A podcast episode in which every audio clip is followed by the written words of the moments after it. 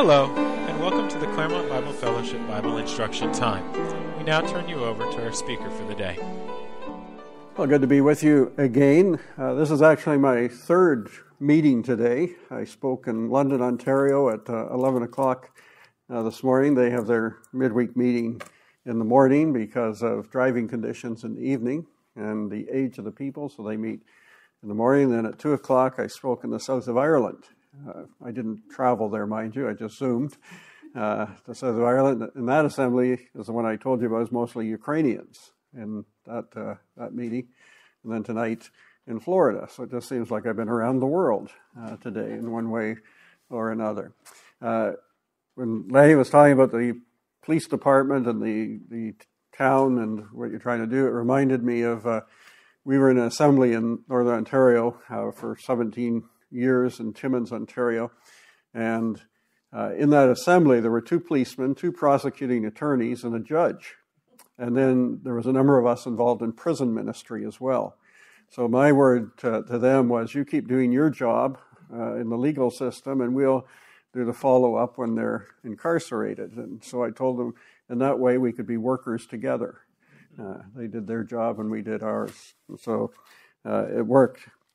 Uh, we're in 2 Timothy and in chapter 2, and we're going to look at verse 8 to verse 13 uh, this evening. Verse 8 to verse 13.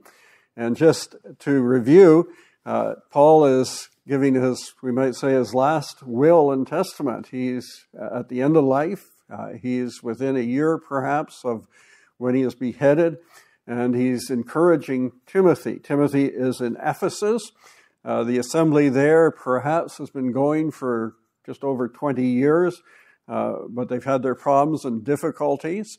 And uh, Paul is encouraging Timothy. And uh, the lesson that we want to learn is that uh, we want to have a living legacy. Our life matters, our life counts. We interact with people and touch people.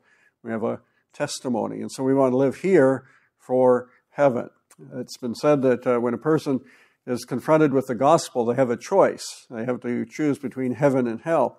But for us as believers, there's still a choice. We can live for this world or live for that world, live for here or live for there. And so that's what Paul is encouraging uh, Timothy live with that world in mind. And so in chapter 1, we saw that there were people that uh, influenced Timothy, there were mentors to him, but he also saw that he had a mission He'd been given a spiritual gift, and Paul's encouraging him to use that for the Lord. Then in chapter 2, we notice there's these three words. Uh, in verse 7, if we change the word consider to reflect, there's things we're to reflect on. And we thought of that last week. The things that uh, come in the first six verses are things that we should reflect on. Uh, the fact that this Christian life uh, is, is serious and strenuous, but it's worth it. Uh, there, is, there is a reward at the end, it's satisfying at the end. Tonight we want to think of what we are to remember in verse 8. And then, Lord willing, on Sunday morning, we'll look at verse 14 to the end, things that we need to be reminded of. And so tonight uh, we'll think of the things that we need to remember. And so Paul lists some things that uh, should be in our memory. And, you know, when you think of, of, of life, um, I think, I don't know if it was here, but somewhere I asked how many people knew the names of their great grandparents. Anybody know the names of your great grandparents? A few do. But what did they ever do in life? What did they accomplish? And so our life is, uh, we influence people during our lifetime, but it's it's limited, isn't it? And so what we do is important, and it's important for eternity. And so that's what Paul is stressing here that goes beyond time and into eternity. So verse eight, remember, and uh, the word that I think has been uh, inserted, even though it's not in italics, but in many texts it's not there. So remember Jesus Christ of the seed of David was raised from the dead according to my gospel, for which I suffer trouble as an evildoer, even to the point of chains. But the word of God is not chained. Therefore I endure all things for the sake of the elect, that they also may obtain the salvation which is in Christ Jesus with eternal glory. This is a faithful saying, For if we died with him, we shall also live with him. If we endure, we shall also reign with him. If we deny him, he will also deny us. If we are faithless, he remains faithful. He cannot deny himself. Now, depending uh, who you were listening to, uh, somebody were preaching on this passage, the views and interpretation might be very different depending on uh, the perspective that uh, that person had. And we'll touch on some of that uh, as we go go through. But what are we to remember? We remember the person of the Lord Jesus uh, Christ. We remember uh, the Savior. So he says, "Remember Jesus Christ, the seed of David." And so he draws our mind and our attention to the person of the Lord Jesus Christ. And that's what our faith is all about. That's what the Christian life is really all about. Turn your eyes upon Jesus, look full in his wonderful face. The things of earth will grow strangely dim in the light of his glory and grace. And so it's to be occupied uh, with, with him. And that uh, makes uh, life different and life worthwhile as well. But you notice he says the seed of, of David. One of the great miracles of, of history concerns the fact that the Lord Jesus Christ is the seed of David. Keep your finger in 2 Timothy, but look at Jeremiah 22 for a moment. Jeremiah 22. And here at the end of this chapter, there's a curse that's given. And it's a curse on Coniah, sometimes referred to as Jeconiah in other parts of Scripture, but here in verse 24, he's referred to as Coniah. It says in chapter 22, verse 24, As I live, says the Lord, though Coniah or Jeconiah, the son of Jehoiakim, king of Judah, were the signet on my right hand, yet I would pluck you off. And he talks about him going to uh, Babylon. And then verse 28, Is this man Coniah despised, broken idol, a vessel in which there's no pleasure. Why are they cast out, he and his descendants, and cast into a land which they do not know? O earth, earth, earth, hear the word of the Lord. Thus says the Lord, write this man down as childless, a man who shall not, pro- or man shall not prosper in his days, for none of his descendants shall prosper sitting on the throne of David and ruling any more in Judah. Amazing uh, statement. That's the end of the line. Jeconiah was the last uh, king of David's line. Uh, Zachar, uh, Zerubbabel was in that line, the book of Zechariah, but he wasn't acknowledged as king. Uh, he had governorship, we might say, but he wasn't. He wasn't a king, and so Jeconiah is the last, and the curse is that that's the end of the line. But look at the next chapter, chapter 23, verse 5. Behold, the days are coming, says the Lord, that I'll raise to David a branch of righteousness. A king shall reign and prosper and execute judgment and righteousness in the earth. In his days, Judah will be saved, Israel will dwell safely. Now, this is his name by which he will be called, the Lord our righteousness. So in chapter 22, the curse, that's the end of the line, no more. Chapter 23 says, oh, by the way, there is one coming who's going to sit on the throne. So if you were uh, trying to work this out, it would be what we would call a conundrum, a problem uh, with no obvious solution. How can God say the line ends here, but it's going to continue in another way? Well, as I said, Jeconiah was the last in the line of kings, but of course, he did have children. They didn't sit on the throne. And uh, he is named in the genealogy in Matthew chapter 1. And it goes down from David, Solomon, and Jeconiah is in there. It goes all the way down to Joseph. And so if there had been a king in Israel, his name would be Joseph. Uh, he would have been the rightful king. But if he had a son, which he did, of course, none of them would be allowed to sit on the throne because of the curse and the line uh, given to Coniah. So the only way he could be the seed of David is that Mary as well is the seed of David. So in Luke chapter 3, you have another genealogy. Only when you get to David, it goes to Nathan, not through Solomon. It goes through another son of David and comes down to, to Mary. So in all of history, uh, based on a chronology or calendar given in Daniel chapter 9, Joseph is the only person, the only earthly person who could ever have been the father, the earthly father of the Lord Jesus Christ. But he couldn't have been the biological father because then Christ could never sit and reign and rule on that throne. But God's not thwarted by those things, and he had a plan. And so through Mary, uh, it was true that he is the seed of David. Through Joseph, he has the legal right to sit on the throne. But through Mary, he is the seed of David. So back to 2 Timothy 2, we can easily pass over that little phrase, Jesus Christ, the seed of David. But there are wonderful implications, and to me, that's one of the great miracles of Scripture that God would orchestrate and arrange that in such a wonderful uh, way. And of course, the Lord Jesus Christ is destined to rule and reign ultimately. He will set up his kingdom. Uh, you read in Psalm 72, verse 8, of his dominion will be from sea to sea and from the river to the ends of the earth. That's, by the way, where the motto for Canada came from, Psalm 72, verse 8. Uh, one of the fathers of Confederation read that in his morning devotions. And when they're looking for a motto for Canada, uh, it was the Dominion of Canada, and it was from sea to sea. Now, we're not called a dominion anymore, but it came from that verse, but it anticipates the reign of Christ. The verse before, verse 7, talks about his reign being one of righteousness and peace. And that will characterize uh, his, his reign in that day. But the Lord Jesus, when he was on earth, if you notice back in chapter 6 of 1 Timothy, in verse uh, 13, where Paul said, I urge you in the sight of God who gives life to all things, and before Christ Jesus, who witnessed the good confession before Pontius Pilate. Now it's interesting, we know from Isaiah 53 that he was silent, he didn't defend himself. But the Lord Jesus did say several things to Pilate. And one of the things he said in John chapter 18 is, My kingdom is not of this world.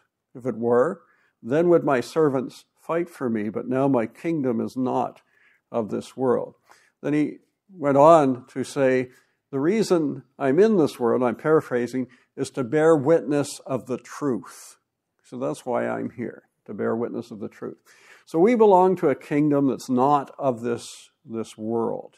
But someday He's going to set up his kingdom on earth. We are citizens of heaven. We're seated in the heavenlies. But someday that kingdom will come on earth. Uh, God gave a covenant to David called the Davidic covenant. And if we'd read in Jeremiah 31, uh, Lanny told me he'd been reading that this past week, it speaks of the, the certainty of the covenant. If you can change uh, day and night, if you can remove that, then you could eliminate the covenant. But in 2 Samuel 7, God makes a covenant with David. He reaffirms it time and time again, such as we read in Jeremiah 23. And so he will come uh, to rule and reign. But not only does he, he talk about the person of Christ, he talks about what we may call the passion of Christ.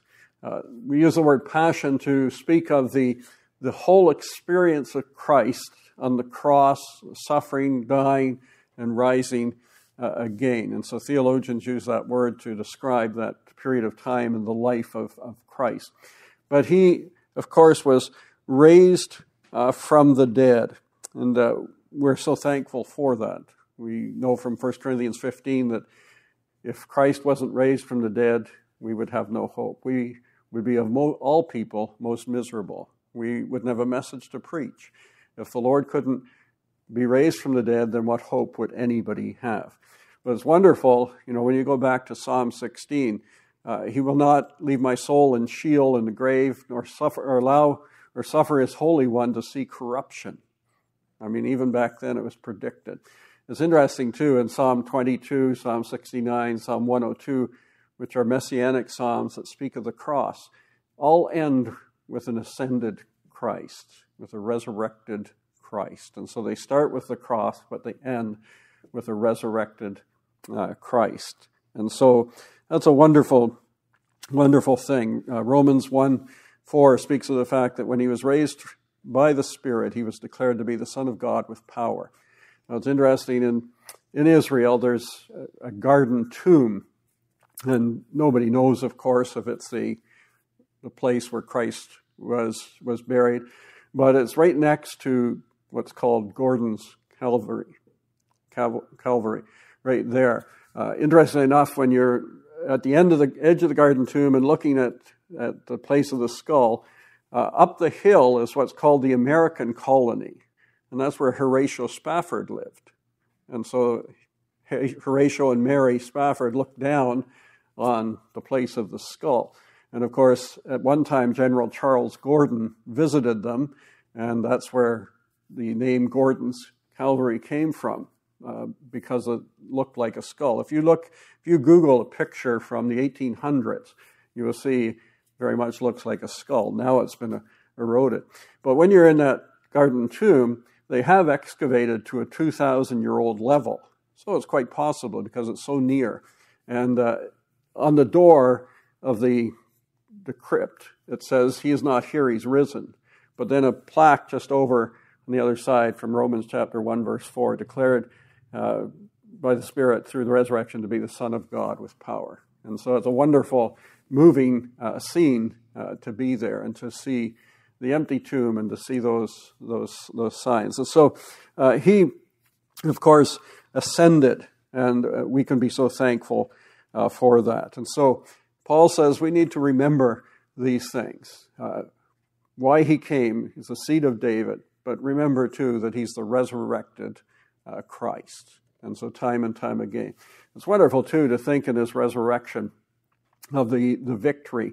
You know, in Colossians chapter 2, it speaks of the fact that in his resurrection, he, he disarmed uh, principalities, power, made a show of them openly.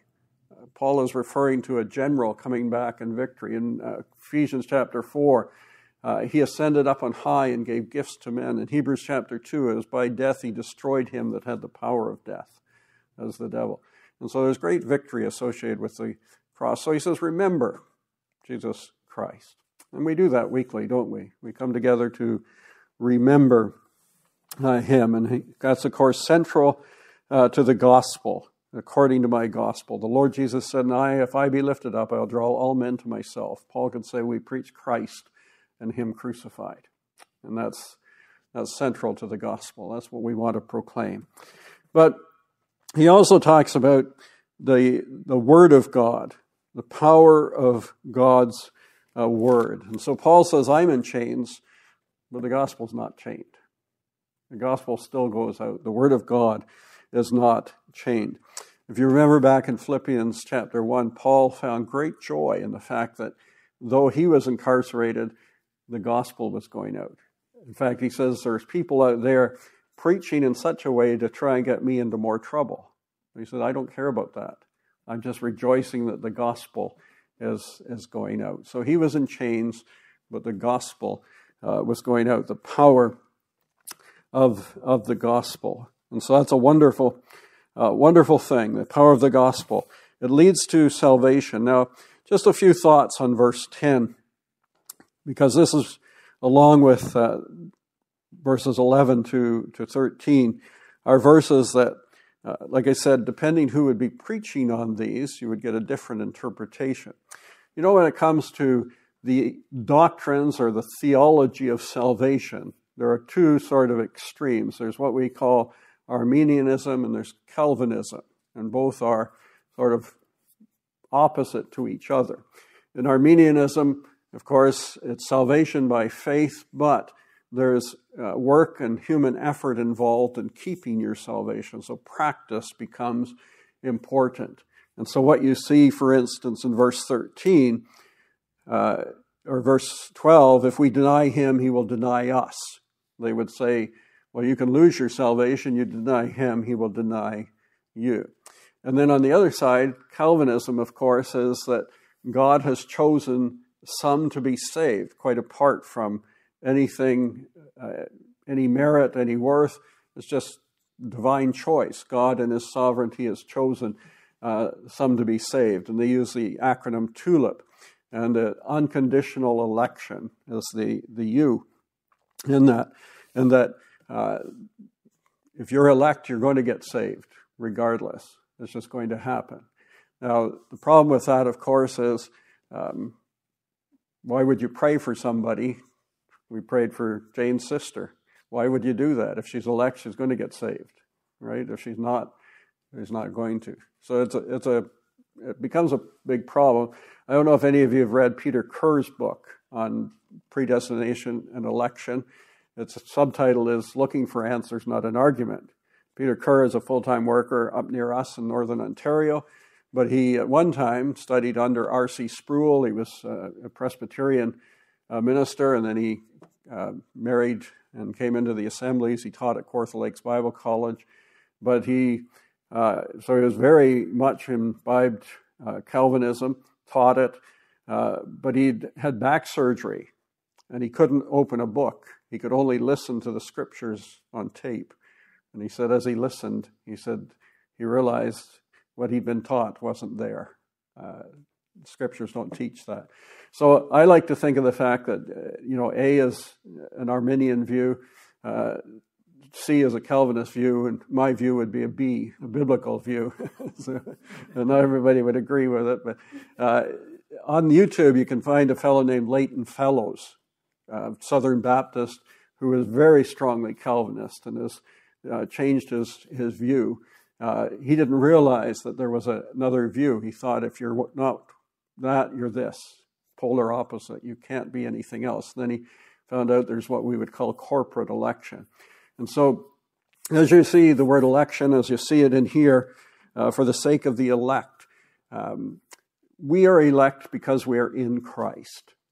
Not elect to get into Christ, but we are elect because we are in Christ. Christ was elect. Angels, there are elect angels. Israel was elect. It hasn't to do with salvation, it has to do with God's purpose, has to do with your position and privilege in Christ. And so uh, Paul here is, is talking about his, his effort uh, in reaching uh, people and working for them. So he endures the things for the sake of the elect that they may also obtain salvation. And so the Calvinists would say, well, look at that. Uh, they're elect that they may obtain uh, salvation. But salvation isn't always just salvation from sin. Uh, salvation can be when we go to heaven, receiving the end of our faith, even the salvation of our souls, Peter says. Uh, Hebrews chapter 9, uh, Christ will come a second time, not to deal with sin, but unto salvation, taking us home to be with Him. But also, salvation can be here and now. Uh, Paul said to Timothy, Preach the word, and in so doing, you will save yourself and those who hear you. Well, Timothy was already saved. Saved from what? Saved from a wasted life. And so salvation means more than just being saved uh, from, from sin. And so uh, Paul gives great effort, he says, to those who are in Christ, who are elect. If you read the last few verses of Colossians chapter 1 and the first few verses of Colossians chapter 2, you see the effort, the energy that Paul pours into that local church as seeks to uh, minister to them and see them grow and develop in Christ. And so he says, uh, God's word uh, is at work, uh, and it's to do with salvation, but also sanctification. It's to to have us change our, our lives, not just to be saved, but to grow in Christ uh, likeness. And then that brings us to verse 11 to verse 13. This is perhaps an early hymn. Uh, it's presented almost that way in Scripture. It's certainly uh, a structure to it. You'll, you'll see as you go through, there are two positive statements and there are two negative statements. And so there seems to be a parallelism uh, through this. But it speaks of the, the purpose we have in the Christian life. If we died with him, but this if is the since. Uh, sometimes in Scripture in the New Testament, if can mean conditional, but can also mean fulfilled condition. And so this one is a fulfilled condition, not if it's true, but since. But notice too, as we read and look at these verses, verse 11 to verse 13, the pronouns, it's we and us. So he's speaking to Christians, and that's critical. He's speaking to uh, Christians. He doesn't say those people, but he says we and us uh, through this. And so that's critical. So, since we died with him, we'll also live with him. And that's a certainty, isn't it? We died with Christ. Galatians 2:20. I'm crucified with Christ, nevertheless I live. And so when Christ died, there I died to self. Uh, Galatians 6:14, I died to the world. That was accomplished when Christ died on the cross. A death occurred. I died with him. And so we know too we're going to live with him. That's the promise, the certainty we have. We died uh, to sin, to self. We're going to live uh, with him. And so that's a positive uh, statement. If we endure, now again, uh, under Calvinism, the word tulip, the last letter, P, stands for the perseverance of the saints. Perseverance. Uh, as I mentioned, that's the emphasis in Calvinism. In Arminianism, it's, it's our practice. But I would say the biblical is we are preserved in Christ. But perseverance is important to go on well in the Christian life. And there are a number of times in the New Testament where it talks about the need for us to persevere, to go on. Uh, Romans chapter 5. As we persevere, as we work and, and face the trials and difficulties of life, it we develop approved character, but it takes time. It doesn't happen overnight. We live in a, you know, a society wants things done instantly, but Christ likeness is a process from one degree of glory uh, to another. And so, if we endure, we'll also reign with Him. And so he's not talking about being saved or unsaved. He's talking about our destiny, our reward. If we persevere, we will reign with him. So that's those are positive things. But what about if we deny him? He will also deny us. And again, those who believe you could lose your salvation would look at this and say, well, you know, if you deny him, you're finished. He will deny uh, you. But the Lord Jesus said that in Mark, didn't he? He said, If you're ashamed before men, ashamed of me before men, I'll be ashamed of you in heaven. Uh, if you deny me, I will deny you. And the thought is that not of disowning us, but of acknowledging us. And so if we deny him, uh, we are out of fellowship with him. He can't and he won't, we might say, disown us in that sense of losing our salvation. We are preserved in Christ. But uh, if we deny Him, He will deny us. And He's talking about reward, He's talking about the end of the journey. If we're faithless, but as well, but he's, He is faithful. He can't deny Himself, He can't go back on His word. And so, uh, everyone that would come to Him receives eternal life. There's a word in Jude, verse 2 we are preserved in Christ Jesus. And the word preserved means yesterday, today, and forever. It's in a tense that's continuous in the Greek. And so uh, he's faithful, he can't deny himself. But our life counts, our life matters. And how we live matters not only for now, but for eternity. And so that's the, the point that Paul uh, is making that our life will, will be scrutinized, will be looked at. We are secure, but there is an accounting coming. And we see that, for instance, in 1 Corinthians chapter 3 the wood, hay, stubble, the gold, silver, precious stones.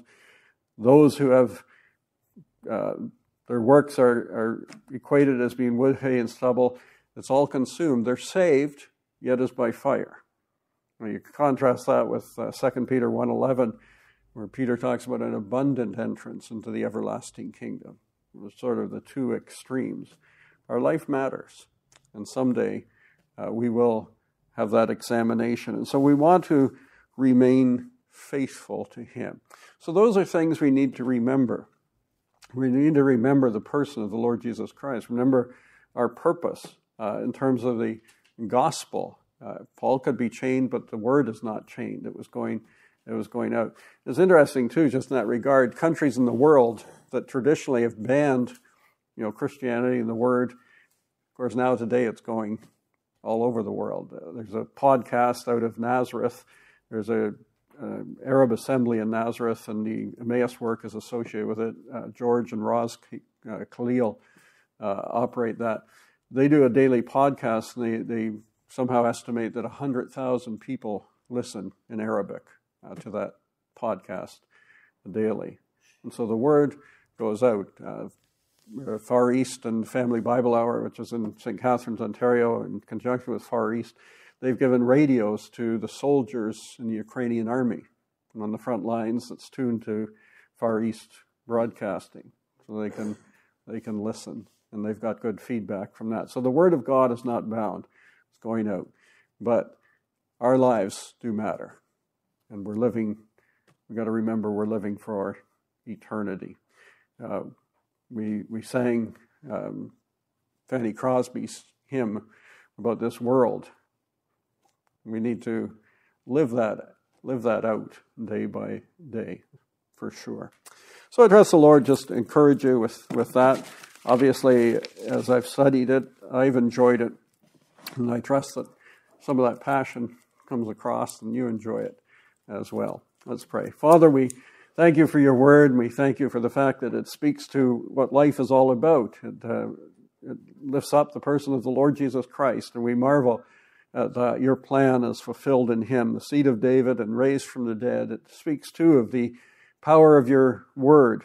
Uh, no matter what man tries to do, your word is not bound, and we thank you uh, for that. And it speaks to the purpose of our life. And Father, we pray that we take this to heart, that we're living not just for today and not for this world, but we're living for a world to come. We're to have our treasures uh, laid up in heaven, and their affections, our heart will be there also. And so, Father, help us to uh, not only hear your word, but put it into practice.